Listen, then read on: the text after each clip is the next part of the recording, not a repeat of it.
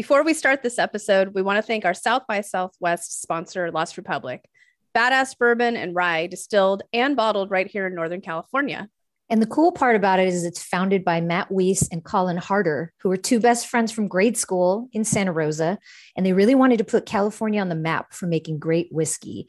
And let me tell you, it's delicious. The first time I tried it, I was like, I'm going to have to monitor my intake. And you can find them at lostrepub.com or find it at your local pub or bottle shop and tell them that Bitch Talk sent you. It's day three of South by Southwest, and we've got three docs for you and one narrative feature. We're starting out with Shouting Down Midnight, Video Visit, Tomorrow's Hope, and then we end with Shadow. So let's get to it.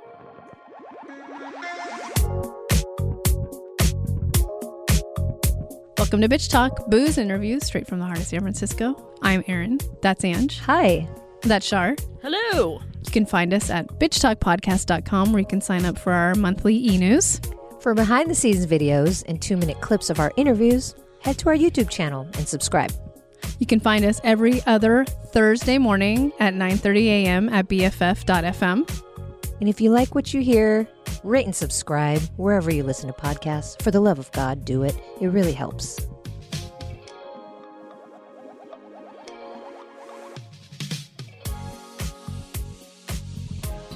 We are very honored to bring you a documentary that's making its world premiere at South by Southwest 2022, Shouting Down Midnight. And we have with us today the director, Gretchen Stoeltje. Thank you so much for being with us, Gretchen. Thank you so much for having me. I'm really, I'm thrilled. So are we. A lot to say about this film, uh, but can you start by introducing it to our audience?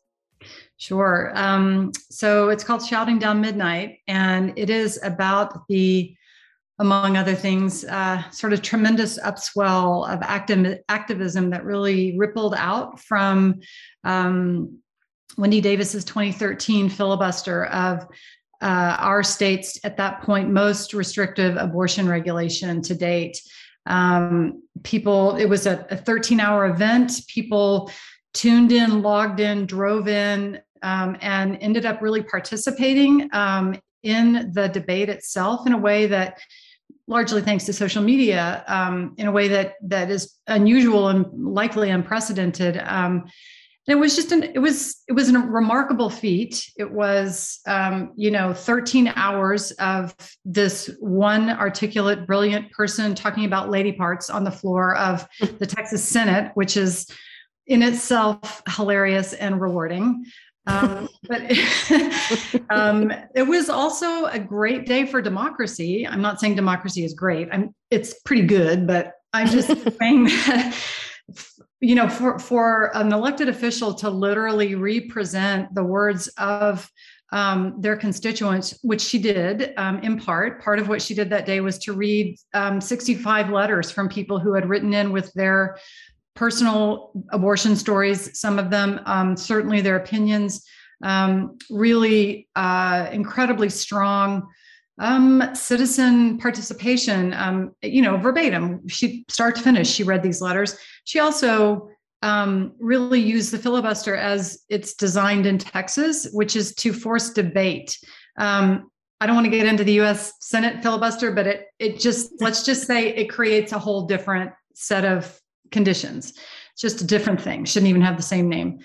What she did was to kind of stop the clock and shine a light on this bill um, by actually trying to get accountability from the bill sponsors and the authors. And so asking them, why do you think this is a bill about women's safety? Why, you know, explain yourself. Um, and they often are in too much of a hurry. They you know that's that's one thing a filibuster can do is to slow everything down and get people to talk about why they're doing what they're doing. So that was really exciting. I mean you can tell i'm kind of a policy dork but um, that was really exciting to me to realize that that's what was happening. Um, not only had the capitol building itself filled to capacity and um, uh, but and, and, people in the gallery at the end of the night you know by the time no one could contain their rage and their excitement anymore um, raised their voices and and literally made it impossible for the senators to take a vote on the bill which meant that for that day it was dead. Um, we knew that it would pass eventually, but it was still this remarkably um, exciting, symbolic um, moment where people felt like, you know, we we could find a way to matter. Um, or we are we may find a way for our voices to make it into the policy making process that affects everything we do. Um, and it's gotten worse in our state, by the way. but um, you know, the other thing is people had tuned in online, and towards the end of the night, people were you know watching the the, the debate, which was really tense because, as it turns out, um, they really broke from tradition. The Texas Senate, I, I suppose, normally there's all this um, deference granted to someone doing a filibuster even if you disagree with what they're doing you know you'll slip them a lifesaver or you'll make sure that you know they're give, granted a lot of respect this is what we heard from senators afterwards and that's not what was happening that day they were actively working to shut her down and apparently mm-hmm. that was really alarming for all of the senators. Um, they they felt like what what is happening to our body our our lawmaking body here you know? Um, and so all of that was kind of procedural dorky drama that i really do did do and did still find really exciting. And um, and and and i think that's what really sort of rippled out for people and created this hope that um, you know wherever you are wherever you're at in your community in your life you you you can make a difference and um, i think we accidentally sort of made this how-to book for you know how to do policy so. um, i i'll ask more of a production question and then i think we're just going to get deep into politics um, and, and, women's and women's right to choose. But um, I wanted to know from your standpoint what your timeline was, how you put together the story, because there's layers of story, and also your access to Wendy. How did that happen? So the timeline was um, I start. Well, the thing happened in 2013. Mm-hmm. Um, I was working at a day job, which I I still work at a day job. It's different um, and so when this all happened, I thought, well, I, I'm not in a position to make a film. I I'm too busy. I can't do that. And someone else has got this.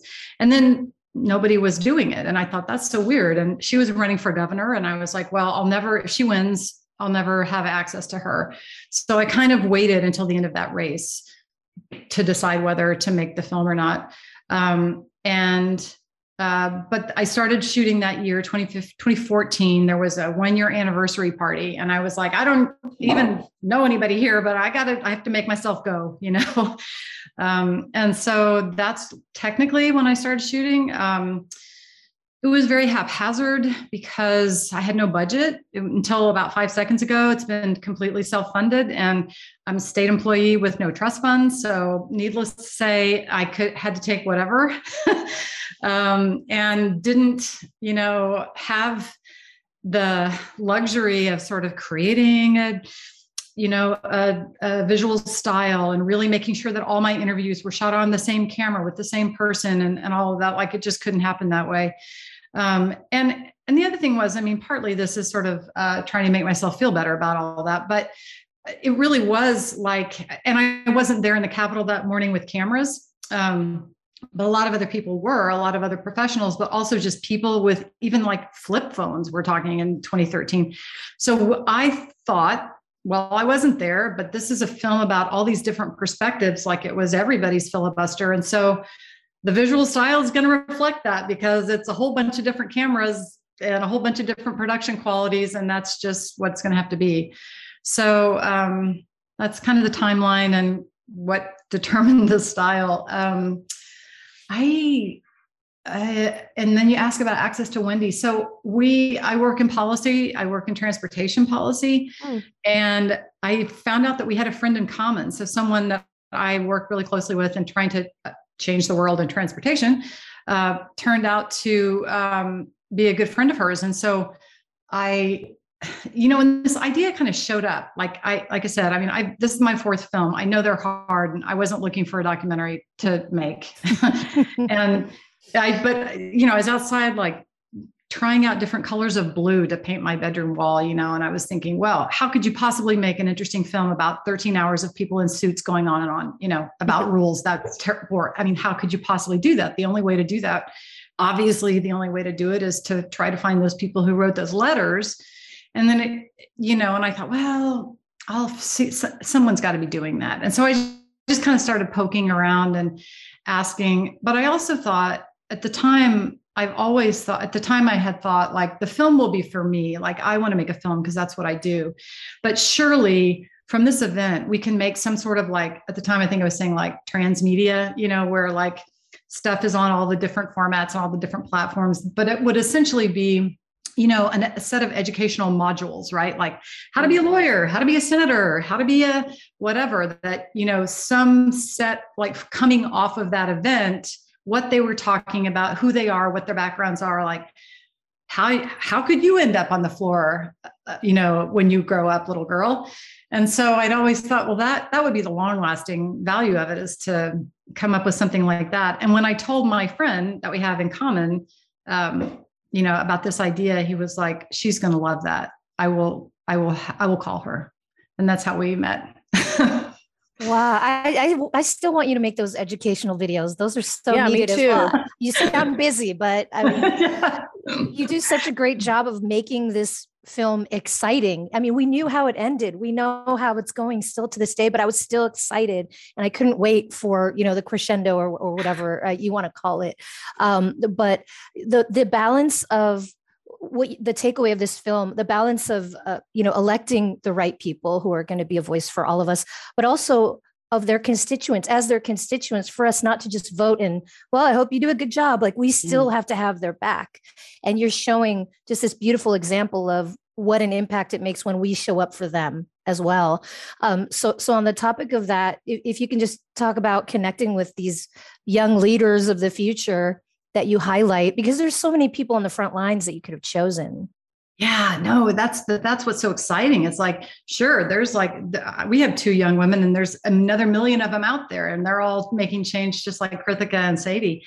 Um, well sadie became her own phenom right across this in the parking lot across the street from where i worked all the time because uh, she was doing her stand against governor abbott um, to get him to retain funding for breast and cervical cancer screenings.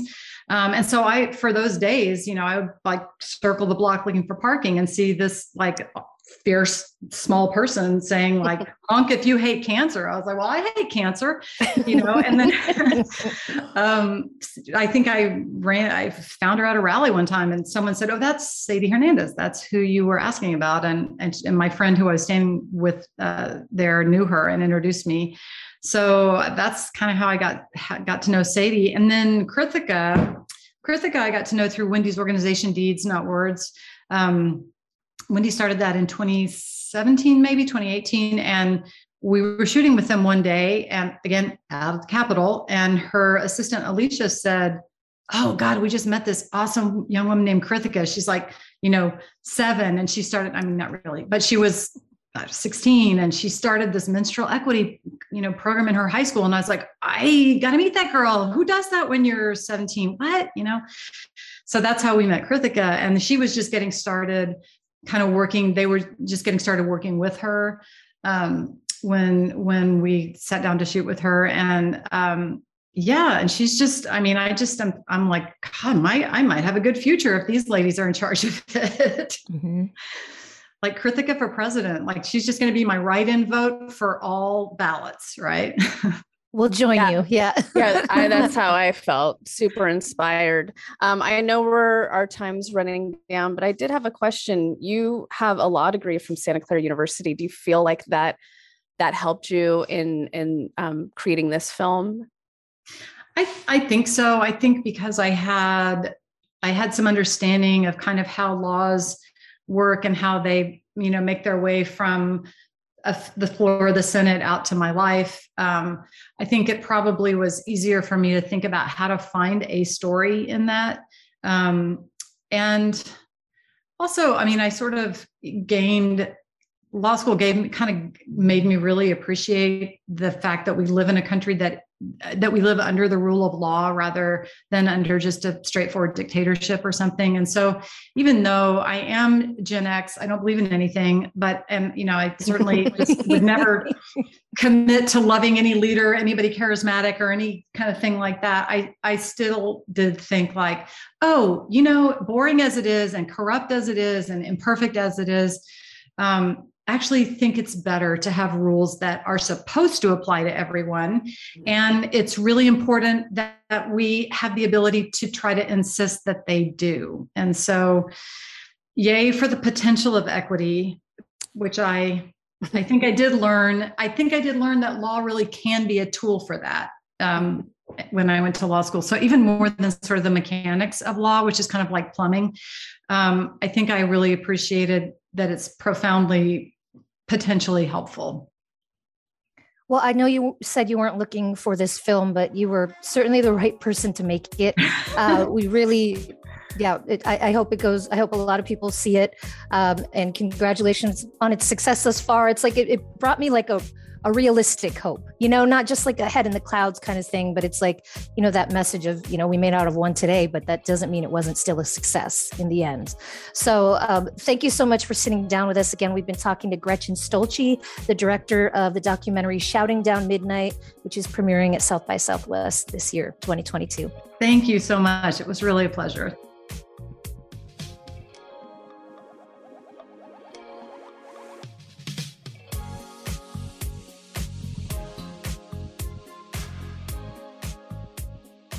Welcome back to South by Southwest. We are bringing you a documentary short video visit, and we're sitting down with the director, Malika Zouhali-Worrall. Thank you so much for being on Bitch Talk. Thanks for having me. Yeah, can you introduce our audience to Video Visit? Yeah, sure. So um, the film basically tells the story of a program that exists at the Brooklyn Public Library here in New York. And um, the goal of the program is essentially to create a free video calling service service for um, people whose family members are incarcerated. Um, mostly, in the case of this program, people whose family members are incarcerated on Rikers Island, um, which, for those who aren't familiar, is um, the the one of the main New York City prisons and um, and also one of the biggest biggest prison new york city has one of the biggest prison systems in the country. Um, so yeah the goal of the program was that the brooklyn public library which is a big multi-branch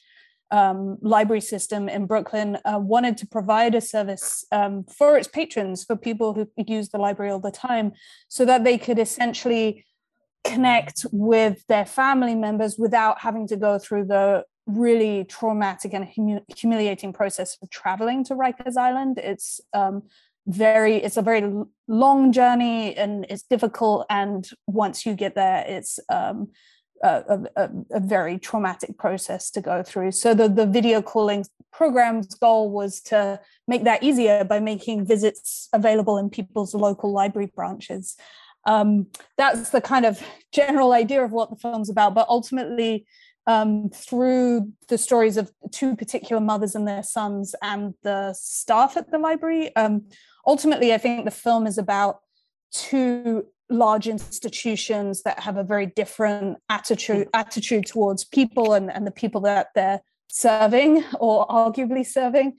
Um, and ultimately, I think my goal with the film was to kind of contrast the Brooklyn Public Library's very compassionate and caring um, approach to serving its patrons with the clear philosophy and attitude of the Department of Corrections, which the, the staff at the Brooklyn Public Library have to coordinate with in order to arrange these visits. And I wanted to ask, how were you um, how were you introduced to this program, and why was it so important for you to film it? Yeah, so I was initially I, I started filming this project quite a long time ago, back in 2017. Um, and I was initially drawn mainly to the, the institution of the Brooklyn Public Library. I happened to live just a few blocks from the, the main central branch, um, which you see the architecture of it in the mm. in the mm. film. It's a very impressive building.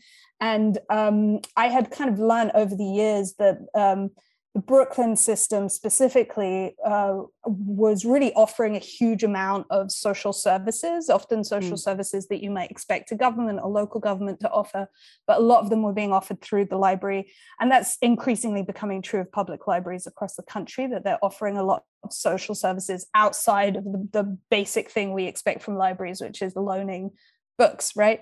Um, so I kind of initially was drawn by that and then quickly learned about this program um, which is very unique, in which the Brooklyn Public Library was one of the first institutions to offer this.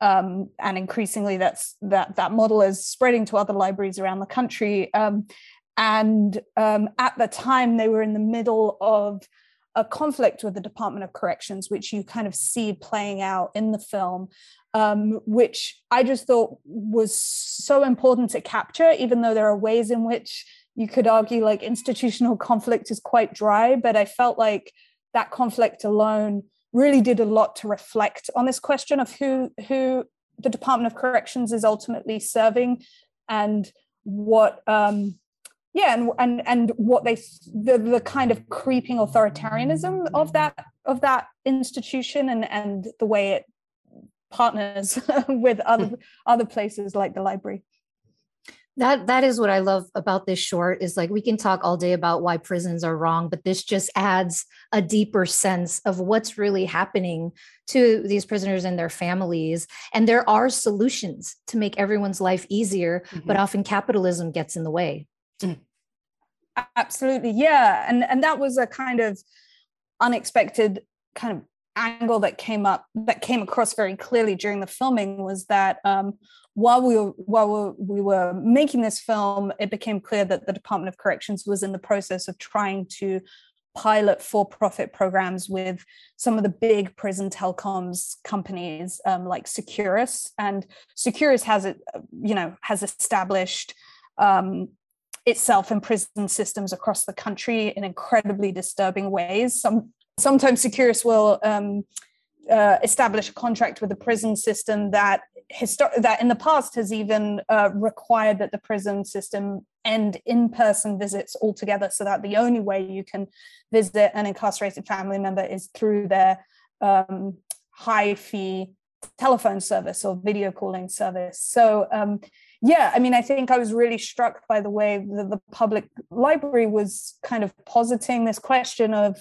well if these systems are going to exist in the first place why um, why should this fundamental right of communication um, be a for-profit program and there's a whole infrastructure that already exists across the country in the form of public libraries that could be offering this for hmm. free um, and you know and one thing that's impressive in New York City, although New York City's prison system is not impressive and is deeply problematic and brutal and causing the deaths of many people.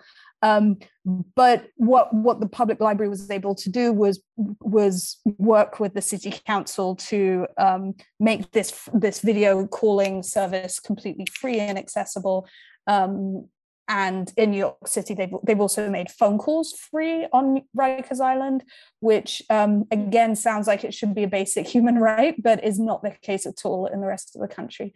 Um, that said, uh, as you may or may not have been following, we we continued to deal with like really horrific things happening on Rikers. Especially there was someone who passed, who died on Rikers just yesterday, I believe, just as the governor and the mayor are trying to institute uh, kind of new laws that would put more people on Rikers. So it's it's kind of a very tense topic right now in New York. The new mayor. Um, was there a lot of red tape for you to get this film done because you're dealing with the DOC and you're dealing with the public library? It just seems like there might be some some uh, some walls and, and boundaries in your way that might have been hard to get this done. Yeah, it's a good question. Um, so the the whole film was dependent on uh, a kind of deep and meaningful collaboration with the Brooklyn Public Library, um, and it was really because of the staff there that I was able to kind of film any of what I was able to film, and it was really because they wanted to um, communicate the nuances and the complications and the challenges that they were facing in this process. Um, I, I really didn't interact with the Department of Corrections at all.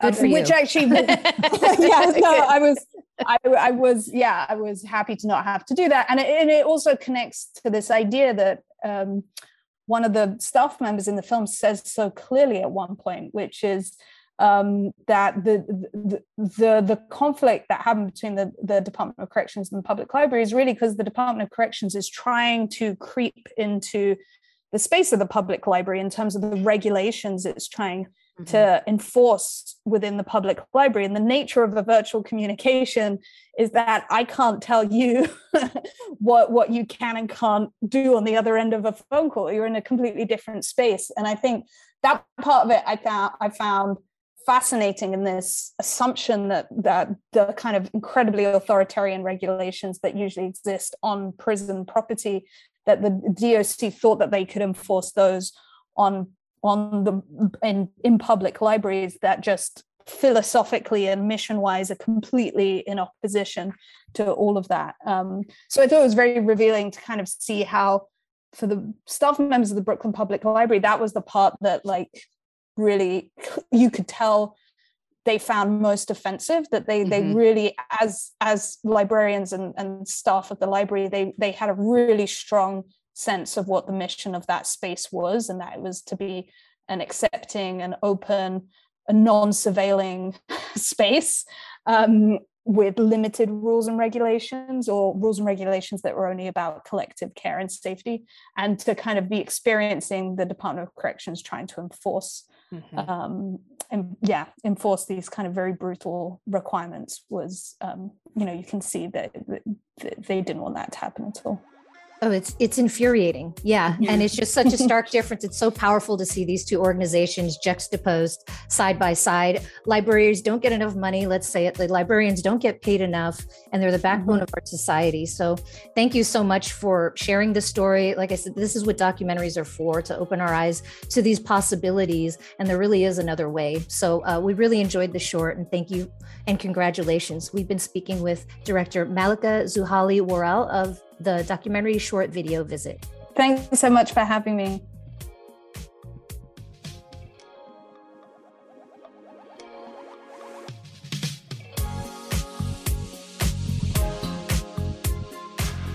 Hey, Bitch Talkers, we are at South by Southwest, and we are here with producers Tamara Raven and Aaron Steinberg of the short Tomorrow's Hope. Thanks so much for being on Bitch Talk.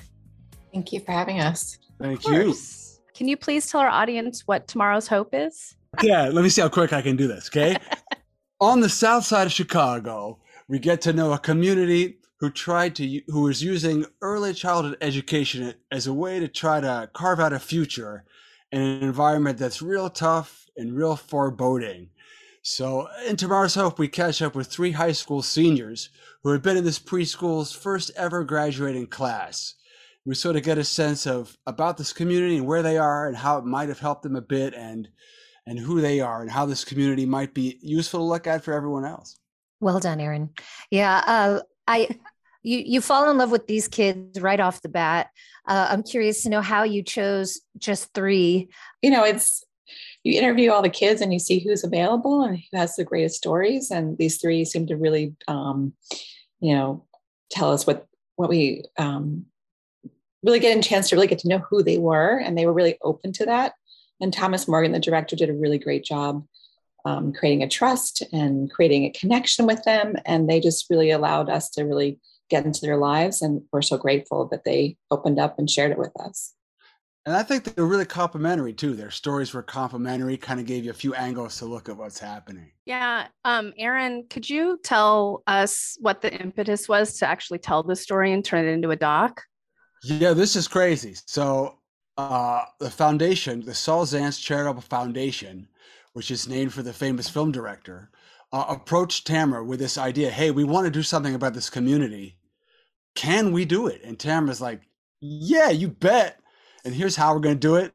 And, and Tamara got everything rolling lightning fast. It wasn't long before the pitch was in motion that, that the cameras were rolling. So it was cool to see that happen. Well done, Tamara. Thank you. Thanks, and on that note, that. I am I am excited to have two producers on because so rarely do we have two producers from the same project. So can you talk about how you tag team sort of all all the tasks of your role and maybe who worked harder. You know, you can let it all out. this is bitch talk. well, I did, obviously. Um, Agreed. I'm going to say so. Um, I mean, it, it's a it's a huge undertaking. So um, you have to work with a lot of great people. They say it takes a village to raise a kid. It takes a village to make a movie. Um, so it was, you know, it was a, a big undertaking because we're weaving in some South Side Chicago history and exploring social justice issues alongside the importance of early childhood education. Um, so we had an amazing producer in Chicago, Trevor Hall. He got the director, Thomas Morgan. They got the DP. We just kept on building and building. We just went for it. Um, and it was an amazing process. I have to give Aaron some big props, though. Like, he's an amazing partner. Um, he's brilliant, and I hate him for that sometimes. He's so good at stuff that I'm not good at. so he's incredible. So I'm really lucky with the end. He's a music composer as well, but he is a creative, and he um, was able to help when we were in the middle of trying to find all archival footage. And he mm. made it happen. And he kept on working and working and working to make it done. And he still doesn't stop. So I'm grateful to have someone who keeps on pushing. Well, Tamara is uh, similarly, she just won't let go. When the going gets tough, she tries harder, really does. And this project, particularly with that archival part of it, as Tamara mentioned, holy shit. If you're a documentary filmmaker and you want to have an archival sequence or sequences, as we did in your film, you better budget some time and, and frustration for that. There wasn't a lot of footage to begin with about these housing projects on the South Side. Uh, so finding it and then getting the rights, oh my God uh, on the music side, Tamara was so supportive with a lot of great suggestions. So this project was really fun. I just got to say that. that. Yeah, I have a question about really quickly about that um, archival footage. Were there um, were there obstacles trying to find it? Does Chicago not want to tell that story? Because I feel like that happened in a lot of big cities around that time, and it's still happening. Oh yes, and and yeah. both were true. It was hard to find the footage, and there was resistance to it. Uh, but through Tamara's perseverance, luckily, some of the footage was not really in in the hands of people who would want to say no. Yeah, I mean, this is an under-resourced area, so surprisingly, a lot of people film this area. Um, so, trying to track down footage from that time period, which is not that far ago, not that long time ago, um, was hard. And some people were actually that filmed it were dead. So then finding out who owned that footage, you know, and tracking it all the way down to Canada, someone owned it, the footage in Canada. It was just kept on doing perseverance of trying to get the best footage we could possibly can. It was available to us. And it was, um, like Aaron said, a long process um, and an expensive process, but um, it's worth it to have that background in that time period explained. Right, because it gives all the context to what was happening now. And um, on that note, we we obviously are focused on these kids and, and the education that they're getting. But I like the focus and, and the uh, information about investing in the parents as well, because you can give kids all the love and support at, at school, but then they're going home at the end of the day. So can you talk about working with the parents as well? Were they were they happy to be part of this project? Did you have to nudge a little bit, uh, and how that process was? Um, they were open to it. I think they really they believed in it. They felt supported um, in this program. So this was an education community. So they really worked hard to involve the whole family. They knew they only get them from zero to five. So how do we get the parents to feel invested and be advocates for their kids? And surprisingly, they all felt like, yeah, I can do this. I can fight. I can fight for my kid moving forward. And as you said earlier, that we all the kids graduated from high school. That's an incredible success story. And how are the kids now? Have you followed up or heard from them? Oh yeah, they're doing they're doing great. Uh, particularly, uh, we've been uh, in a great deal of touch with Jamal, the boy who is the drummer in the film. Mm-hmm. Uh, Tamara we made a, a short film about the drumline called Chaotic Drumline Drumming with a Difference. That's at film festivals now. So yeah, we've been working with them, uh, and uh, you know it's been great. So I think we're gonna have an ongoing relationship, uh, musically and otherwise, uh, because of that. So yeah, it's it's been a real fruit bearing relationship. Um, along with the educators, we're in touch with them too. So Man, this has been such a cool project. I think we both felt energized by the hope of putting out something positive and maybe helpful out there, you know? Yeah, absolutely. And, and we have to wrap in a minute, but I just have to say um, one of my notes was prom outfits, damn, because that scene, thank you for including that part of their life because it's so important to, to know that it's not all struggle and pain. Like there's so much joy and fun. Can you just talk about just that scene? Were you there for, for these, you know, the unveiling of their prom outfits? It was just so much fun. I mean, I love that scene. Micho, the editor, edited it together. It's such a, um, like you said, it's such a celebra- celebration. And, and we all, we all graduated high school. We all experienced that wonderful feeling at the end where you're just like, I did it. And I get to look good at the end and I get to feel good with my family and get to celebrate. And so, yeah, we had to capture that moment of just that excitement. Um, and they were going to celebrate no matter what was happening. And that was beautiful to see as Sarah said, it's such a point of release and joy. And just as you said, Ange, it's not about, it's not just all misery and struggle. There's joy here. And that's really an important part of the picture, really, very much. So thank you for mentioning that. Aw, Ange. I know I love Jamal's tuxedo. Um, my last question is with this film, have there been any interesting conversations spurred from it in terms of talking more about earlyhood child education? And will this doc is there a life after film festivals for this doc to maybe help try and explain what happened in Chicago? Oh yeah, we're uh, we have more festivals coming up, and we're we're actually trying to get some some other distribution happening. So stay tuned on that front. At South by Southwest, we talked to some real interesting people, including a lobbyist or two, and uh, some people like that. So stay tuned. I I in a way I feel like we're getting going. What do you think, Tamara? Yeah, I mean, it doesn't stop after one film festival or or anything, I just always feel like films have a life. And if they can really touch you um, in your heart and make you want to like make do something about it, I think you keep on pushing that film. And so we have these incredible humans that are in this film, and I think you'll you'll want to know more about them. And um, I hope you get a chance to meet Portia and Brenda and Jackie and the kids. Like, you know, I think we need more people like that in the world. So we want to keep on sharing that with many people as possible educationally wise and and politically wise, this film there's a lot to say and there's a lot of conversations to be had in terms of um, was it pre-k education education? Yeah. Mm-hmm. um anyways we could talk about this forever. Um, thank you so much. We've been speaking with producers tamara raven and aaron steinberg from the short doc tomorrow's hope now featured at south by southwest. Thank you so much for coming on bitch talk. You're the best. thank you, thank you so much. Thank congratulations. you.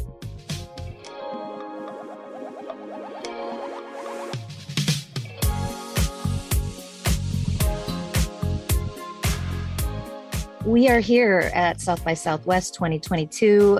Really excited to bring you a film called Shadow. And uh, we're sitting down with director Bruce Gladwin and the actor and co writer Scott Price. Welcome to the show. Hello. Well, I want to get started here with our director. Bruce, can you introduce our audience to Shadow? Yeah, sure. It's a, a 55 minute uh, short feature that is uh, a story about a group of activists that hold a community meeting to bring their the audiences or the community's attention to the fact that artificial intelligence is um, having an effect on social dynamics of their community and what they actually discover that their own biases and prejudices are also uh, undermining the success of their cause. We will get into the heavier stuff, but I, I did love the comedic moments in this film. It, I think it helped balance it out. Can either speak to that? The first thing to say is that this this film is um, is being co-authored by the performers and myself. So there's quite a few um, writers on the piece, and the way the work is created is through improvisation uh, and then it's scripted from that. So there's a lot of kind of interactions that just happen that are unexpected that often come from mistakes. And we, with the the writing of this film, we really tried to embrace those mistakes.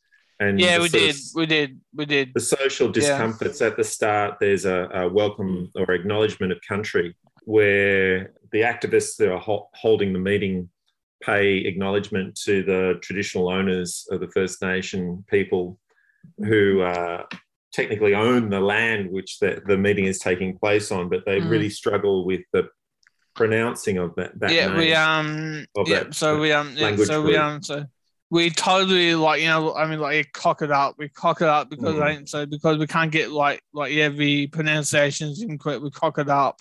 And, and you know, for us as white Anglo-Saxon males in a, a colonial country like Australia, that there's a real pertinence to the, this moment uh, in that one it, for these characters, it kind of indicates uh, their disconnection from you know any cultural connection with the Mm. the, the first language, uh, First Nations people that they're referring to, Mm. um, and it's kind of tragic and comic at the same time. And I guess uh, Mm. the, the mistakes that we kind of and that that that moment came from an, an actual improvisation where one of the actors struggled with the actual pronunciation.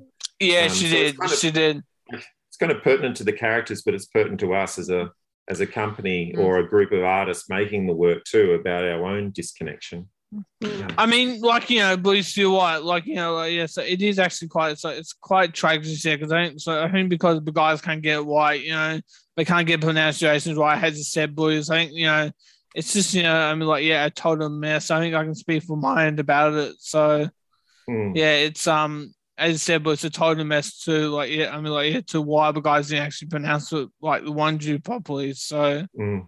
yeah.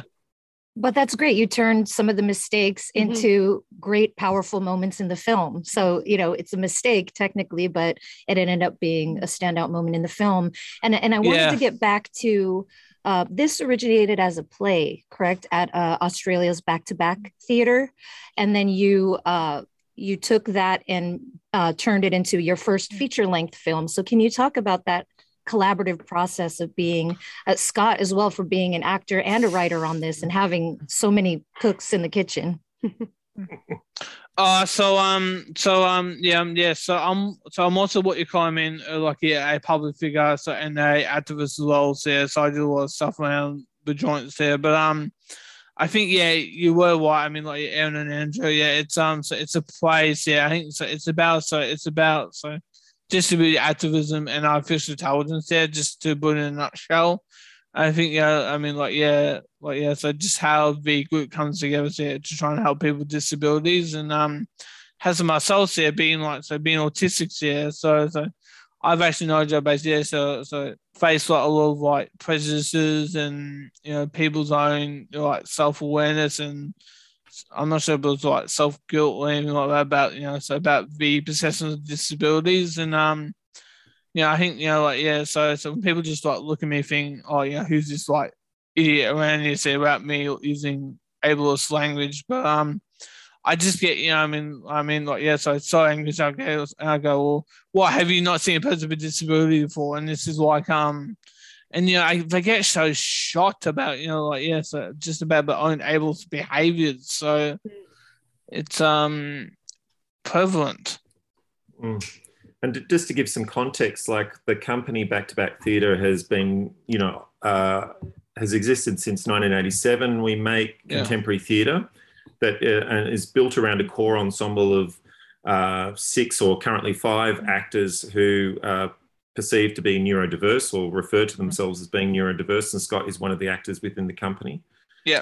And uh, I we was a make- to- so Go, I was Scott. um so I was just um like this a pit on the street because I thought oh this guy's good so um yeah I think I was one we those wanted to work with you because you're a hugely talented um, actor. yes Scott, that's so- the one boys and that's the one that's one come on boys. You, you can to do that. That's just me going like well you know I'm talented this is what it is and it's like yeah we haven't been big headed so and, and Yeah. we, we we make theatre that you know is you know I was saying it's contemporary um, theatre, and we you know we do a lot of touring and we perform in Europe and North America, Asia, um, and uh, in our own country. Uh, you know, in, in work that's for like made for like arts festivals essentially. And so this is really our first venture. Although we've dabbled in small project, this is the kind of the biggest mm, screen-based project that we've worked on. There's a moment, uh, well, it's a longer moment in the film where uh, you're hearing the music uh, throughout the film, and then you go out into uh, a hallway, and there's musicians um, accompanying the film. And uh, it, it's a whole vibe, I would say. And it kind of, I don't know, I think it heightens the film a bit. Can you talk Mm. about making that choice and showing the musicians in that moment? Because it's it's also um, there's a lot going on in that moment. There's a lot of feelings. There's a lot of Mm. thoughts and conversation. So if you don't mind expanding on that. Yeah, well, you know, literally the the story takes place in a like a community um, hall or like a community facility, and we imagined that the story, you know, this meeting is taking place in one hall, in another one there'll be a band rehearsing, in another one there'll be a life drawing class, and Oh, yeah. uh, Yeah, I remember that one. yes. You had That fun. You had fun in that scene. That was yeah, I did. So that was No was spoilers. No spoilers. That was a pretty awkward scene, boys. It's a pretty awkward scene to the. yeah. But uh, I guess it's the, the thing is going, you know, playing with that idea. that The music is kind of uh, are, are the characters actually hearing this music at the time, or is it, um, or is it just kind of overlaid by the the makers at this point? And the, the you know, I really like the idea that at some point we would step outside, or the frame would be extended, um, and the camera would see the musicians who are actually playing the music live. And um, and that's a band called the Luke Howard Trio. And there's something about that. You know, I think the film plays with this idea of authenticity, and uh, it's often I think when you see a work that has people with disabilities in it, it it's somehow um, often perceived to be documentary or uh, and this is you know the whole work is really fiction. We but we use devices of documentary uh, in the making of the work. And there's something about uh, the traditional jazz trio of piano drums and bass which people i think associate with the idea of improvisation or uh, it's spontaneity and um, improvisation. And so there was just this idea that somehow through the music we could kind of reinforce this idea of you know spontaneity improvisation authenticity Scott, I'm interested to hear uh, now that you've been part of your first feature film, or you know, it's considered a short technically. But do you want to Yeah. do more film, or or is stage your real love? Or how are you feeling about that? look, well, definitely. I mean, yeah, I mean, like, yeah, Andrew, yeah, I really want to do more film, and I think you know it's probably one based around, but um, yeah, like I'm doing a lot of like, yeah, I mean, I mean, what's it called? I mean, like, yeah, I mean, like, so live streams myself there, so this is probably, you know, I mean, like, no territory for me, but um. I think yeah, this is probably what I want to do. I think you know, as I said before, like yeah, I mean, like I mean, like yeah, so, so no turning back for me, mouth out. I mean, for a long haul. So I think for me, I think just this is probably what I've been. I guess my career chosen has been part. I wasn't know it's been chosen, but I don't know. I think yeah, I probably do want to do more films. That's a given. Yeah, to say the least. Yeah.